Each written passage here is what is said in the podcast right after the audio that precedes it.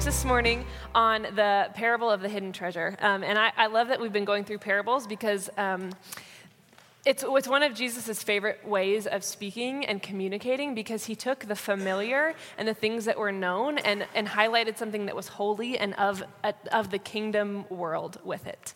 Um, and so I, the, the parable I'm, I'm, preaching on is the parable of the hidden treasure. Um, and I think he's trying to do a couple of things in this parable. I think he is trying to um, help people understand what exactly the kingdom of heaven is, how valuable it is, how incredible it is, and how there's nothing on this earth like it, that it's worth everything. And I think he's also trying to expose the superficial versus the authentic followers of him, people with this superficial or authentic desire to follow him. Um, I feel like I relate to this a lot. I dabble in a lot of things in my life um, that people might think I'm an expert on, but if I was actually with experts, it would be revealed in like less than a second that I know nothing. Um, so snowboarding, for example, I can like go on the back bowls. I can go down. I'm like pr- pretty good. I can keep up with the best of them. But you start talking to me about like what the board is made of or what it does, and I'm like, I don't it just t- takes me down the mountain. I don't know. you put me with like actual, like you put me with Britt Ashita, and it's like no comparison. Or like music, you guys see me up here a lot playing piano, and I've been playing piano for like 20 plus years. I've been singing my whole life. You might think that I'm an expert, but talk to my husband, who's an opera singer and an expert in music theory, and you will know very quickly that I don't know very much at all about music. And so this is one of those things that Jesus is trying to expose. He's saying, "Do you actually are you actually in, or do you just kind of want to be in? Are you actually um, in this life following me, giving up everything to follow me? So I'm going to read it. It's in Matthew 13 um, 44. It's one verse. It's just like Aaron to give me one verse to preach on. Um, but it's so rich and there's so much in it. And it says that the kingdom of heaven is like treasure hidden in a field. When a man found it, he hid it again, and then in his joy, went and sold all he had and bought that field. I'm going to read it one more time. The kingdom of heaven is like treasure hidden in a field. When a man found it, he hid it again, and then in his joy went and sold all he had and bought that field. It's really simple, right? I think most of us hear this and like, oh yeah, like the kingdom of heaven is so awesome that this guy like sold everything he had to get it. And yes, that is the point. Um, but when, when Jesus is talking to this, these people, he speaks so simply, and there's, there's, um, there's things about this parable that they may have known in that time that we didn't know. Um, but he doesn't complicate it, he keeps it simple because the point is simple. We don't know much about this man. He might have been working in the field, he might have just been like, I don't know, digging around to see if he could find any hidden treasure. We don't actually know. And so I don't think it matters how this man happened upon this treasure. We just know that he found it. Um, and it's, it's pretty likely that this treasure had been buried for a long time, um, that it went for decades with nobody knowing that it was there. Um, because when he went to buy the property, if it had belonged to the owner, he would have dug it up. But this owner um, did not, sorry, my iPad just gave me a text message. Um, the owner did not know that it was there. And so he finds it and he's so ecstatic. Um, he, he digs it up, and I don't it doesn't say what the treasure is. It could have been jewels and gold, but whatever it was, it was so much more extravagant and beyond anything he could have hoped for or imagined that he did something really irrational, seemingly. He went and he, he sold everything everything his property, his livestock, his own jewels and gold so that he could have this treasure in this field. And actually, in this day, there was a, a kind of a finder's keeper's law. So if he had actually just dug it up and taken it, he, he would have been protected by the law. But it didn't matter to him because he wanted to be the undisputed owner of this treasure. And so he bought the entire field just to make sure that he could have it. He was so overjoyed at what he had found and so enamored with the riches that he uncovered and so delighted in this, this treasure that he gave up everything everything. And that's the point of this parable. There's a, an author, John MacArthur, who says that a man found something so valuable that he sold everything he owned in order to get it. He was so overjoyed, so overwhelmed by the value of this discovery that he was eager to surrender. He was eager to surrender everything he had in order to gain that treasure. Um, and Aaron's professor, Professor Blomberg, says quite simply true disciples are those who recognize that God's kingdom is so valuable that it's worth sacrificing whatever it takes to become a citizen. Over and over again in, in these parables, especially this series of parables, Jesus is trying to replace an old concept of what the kingdom is with the true reality of the kingdom. The disciples and, and the other hearers of, of in Jesus' day would hear the word kingdom, kingdom and they would imagine um, conquering and invading, right? That's, that's their concept of kingdom at that time. It's actually a realm of territory that someone possesses and controls. And it's why the Jewish people expected the Messiah to come in riding on a white horse with a conquering army. That was their idea of kingdom. And Jesus was nothing like what they expected because the kingdom of heaven is nothing like what they expected. The way of living out this, this kingdom of God before Jesus showed up on the scene was following the rabbis and the Pharisees and doing exactly what they say. And it's, it's living by the letter of the law without ever screwing up. It's acquiring money and status so that you can have influence. But Jesus comes in and he says, What I'm giving you, what I have, the actual kingdom, is so valuable that you would throw away all of those things just to have it. Typically in life, we grossly overestimate um, how things are going to go. Um, we have these high expectations like this, this trip is going to be the best trip ever, or this new whatever you want to buy is going to like change my life forever. And then we get really disappointed, right? We have like high expectations and they're never met, and we're always disappointed and sad. It's real, you can laugh. but Jesus comes in and he says, You have grossly underestimated my kingdom. You have no idea what I have in store for you.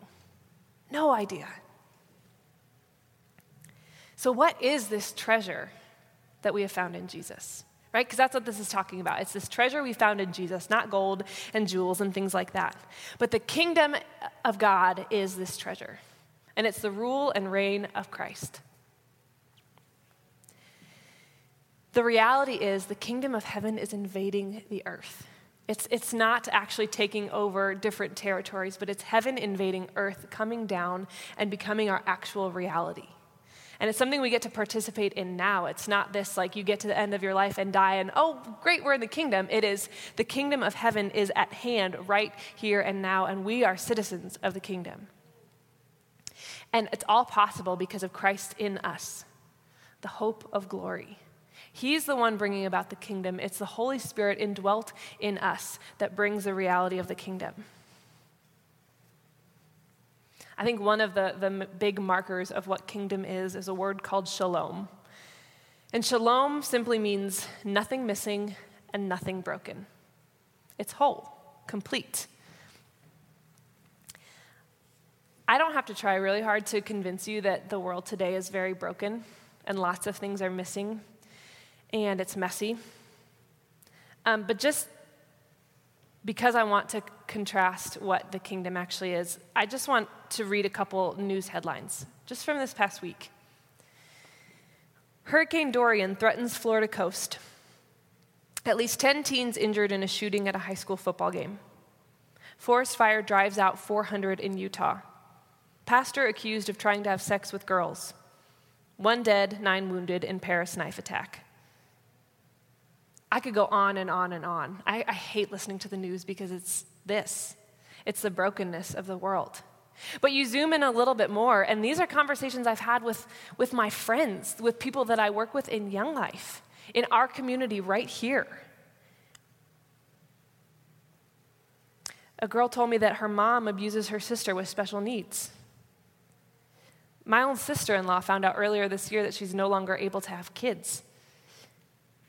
Another girl told me that her mom tells her to use makeup to cover up the marks on her face. Another friend's sister just got arrested for meth use again. This is probably like the 12th time, and her seven kids live with the grandparents. And a good friend of mine, his wife is struggling severely with mental health, and he has no idea how to support her. That's in our community right here, like our neighbors. And then we have things in our own life.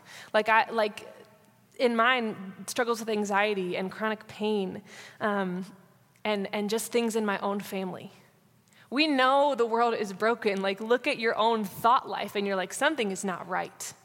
Look at the way that your family has played out and the generational sin, and you're like, something is not right. And that's not kingdom. It was never meant to be like that. As the kingdom of heaven invades earth, it brings shalom. Nothing missing, nothing broken. It's like a flood that takes over every corner, washing away what used to reign, the kingdom of darkness, until nothing is left but God's kingdom. It's nothing missing, nothing broken. In Revelation 21, it gives us a picture of this shalom in this kingdom. And it says, I heard a loud voice from the throne saying, Now the dwelling of God is with men, and he will live with them. They will be his people, and God himself will be with them and be their God. He will wipe away every tear from their eyes. There will be no more death, or mourning, or crying, or pain, for the old order of things has passed away. He who was seated on the throne said, I am making everything new. He's making everything new. He said to me, It is done. I am the Alpha and the Omega, the beginning and the end. To him who is thirsty, I will give to drink without cost from the spring of the water of life. He who overcomes will inherit all this, and I will be his God, and he will be my son. No more death, no more mourning, no more tears, no more crying, no more pain. Everything made new. Everything. Because God's kingdom is a place of redemption and restoration. It's a place where eyes are opened and the lame walk and the dead are raised. God is called um, in Isaiah the repairer of broken walls and the restorer of street dwellings. And I don't think that that means literal walls and homes. I think it means all the brokenness, seen and unseen, will one day be made new, one day be made whole and right and it will be a place of shalom. He takes the most shattered things and makes them even more glorious than they once were. That is our God, and that is the kingdom. And what's even better is that God's plan A for bringing the kingdom to earth, his plan A for making the world right, is the Holy Spirit through you and me. Christ in us, the hope of glory. The fact that the Holy Spirit lives in us is the most preposterous thing that's ever happened in the, in the history of time. But it's what is the reality. And it's how you and I get to live our everyday lives. Hope means expectant longing, means, means we can expect that it will happen. So the hope of his glory invading the earth lives in us. Christ in us, the hope of glory. Everything about God's kingdom is upside down and backwards from earthly kingdoms. And the, on earthly kingdoms, it's, it's the rich and powerful who rule everything. But it says in the Bible that, the, that God will use the weak of the world to shame the strong, and the foolish of the world to shame the wise. I mean, you think about the characters that we see in Scripture. Moses, who's a man with a stutter and a stick, and he leads every, the whole Israelite nation out of slavery into the promised land. And you have Gideon, whose, whose clan was the weakest of all clans, and God uses him to defeat an army that's like three or four times their size. You have the Samaritan woman, who has been outcast and shamed because she slept around. And he uses her to bring an entire city to him. You have Zacchaeus, who has cheated everybody out of money, who everyone hates, who hides in a tree because he's so afraid.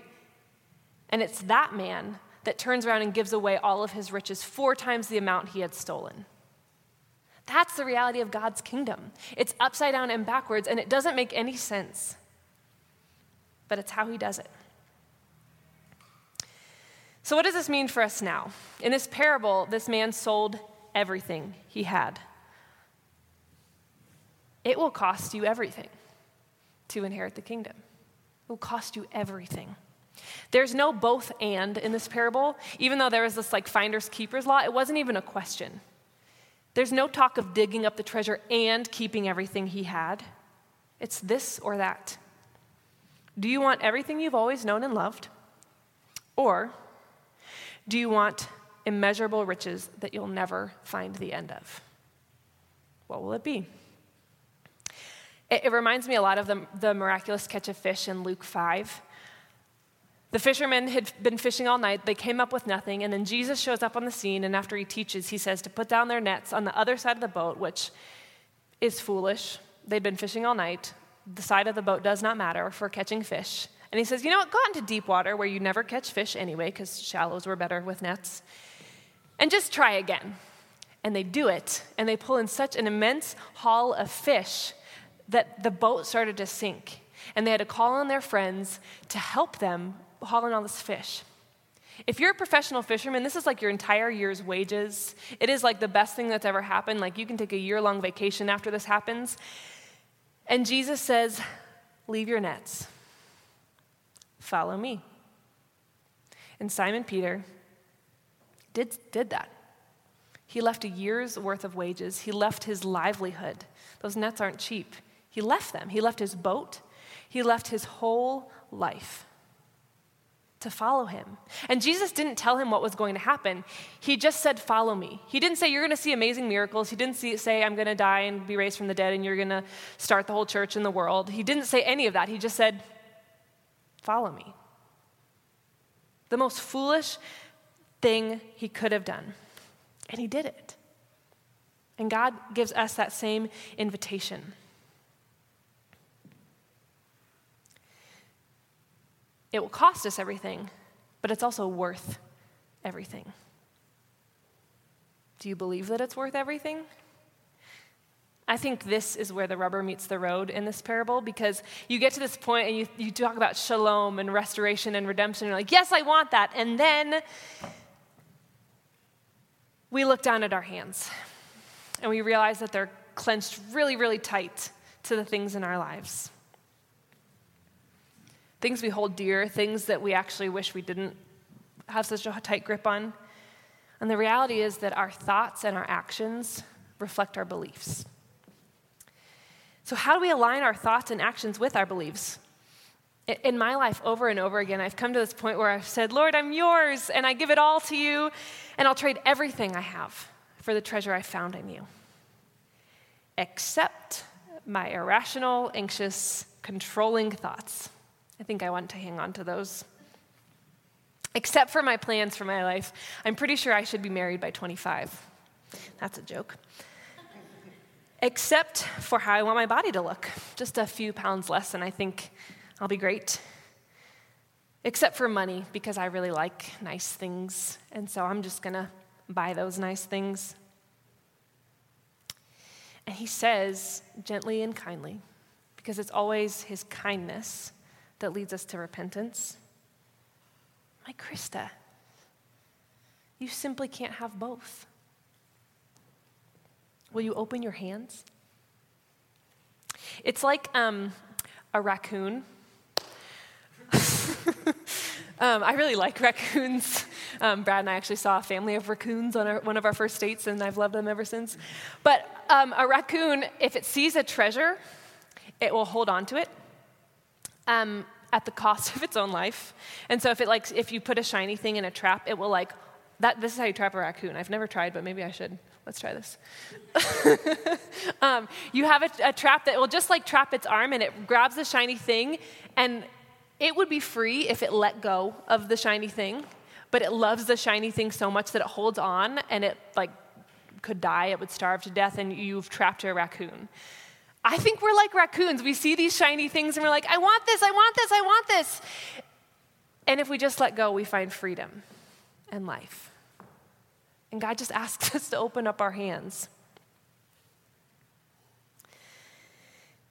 It will cost us everything, it's worth everything, and you will gain everything. It is joy in the kingdom and freedom and life. And haven't you experienced it? Haven't you tasted it even just a little bit? It is the most foolish thing we can do to let go and open our hands, to give everything up and follow Jesus.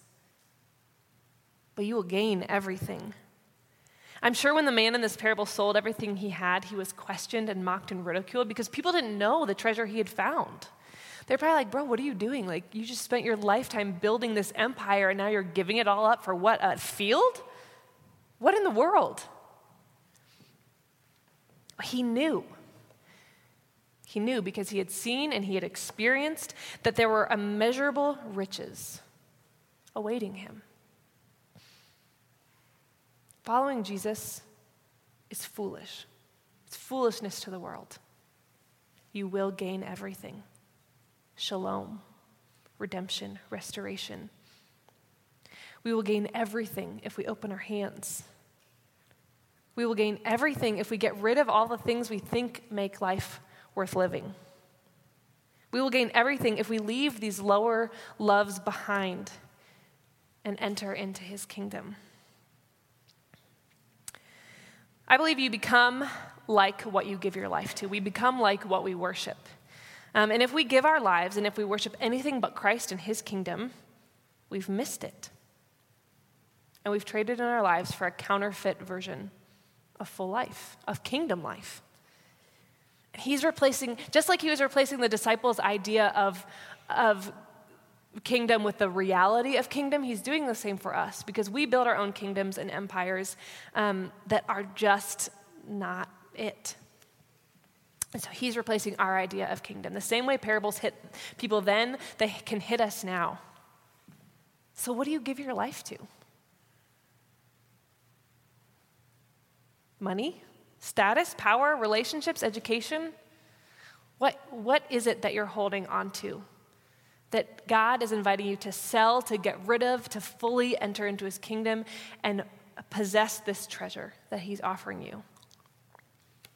I've given my life over and over and over again to my ability to control. It's why I've struggled with anxiety. It's why I struggled with an eating disorder. It's why I struggled so deeply with singleness. I have wanted to be the God of my own life. And it never went well, but I still kept trying. But then I hear the whisper of the Lord, the invitation he offers. And he says, Open your hands, trade it in. It's, it's garbage compared to what I have for you. Leave everything, follow me, and enter my kingdom. And that's when the kingdom of heaven invades my heart and mind, and shalom takes over. And I know because of Christ in me, the hope of glory, that nothing is missing and nothing is broken in me. I have been redeemed and restored. He does it individually, he does it corporately. And that's what I believe he's inviting us into into this shalom life, into redemption, into restoration. If only we would leave behind the things we hold tightly to. It's a treasure worth trading everything for. Everything. And there are people outside these walls who have no idea. There are people inside these walls who have no idea because they haven't fully entered it. It's worth everything. It will cost you everything, but it is worth everything. This is the treasure that Christ died for that we might have, that he joyfully went to the cross for because he knew it was worth it for us to enter his kingdom. It's a treasure that will never run out that we'll never know the end of. We live in a world with this scarcity mentality that there's always going to be an end to things, so you better scoop it up as fast as you can, but that's not the way of God's kingdom. It will never run out. There's always more and better. He's always with us. He offers all of us that invitation. Open your hands, trade it in, leave everything and follow me. Let me pray. Jesus, thank you that your kingdom is real, that it's on the move. Thank you that you did sacrifice all with great joy so that we might know you. God, would you open our hands? Lord, I, I want to trade it all in to know the riches of your kingdom. Would you give us courage to let go and enter into the unknown and give us courage to be foolish? Thanks that you meet us in those places. And thanks that you fill our nets full. and that you can do immeasurably more than we can ask for or imagine. God, would we see the kingdom of heaven invading this earth? Um, that we would see what you see. And would you open our eyes, Lord? Thank you for this wonderful gift. In Jesus' name, amen.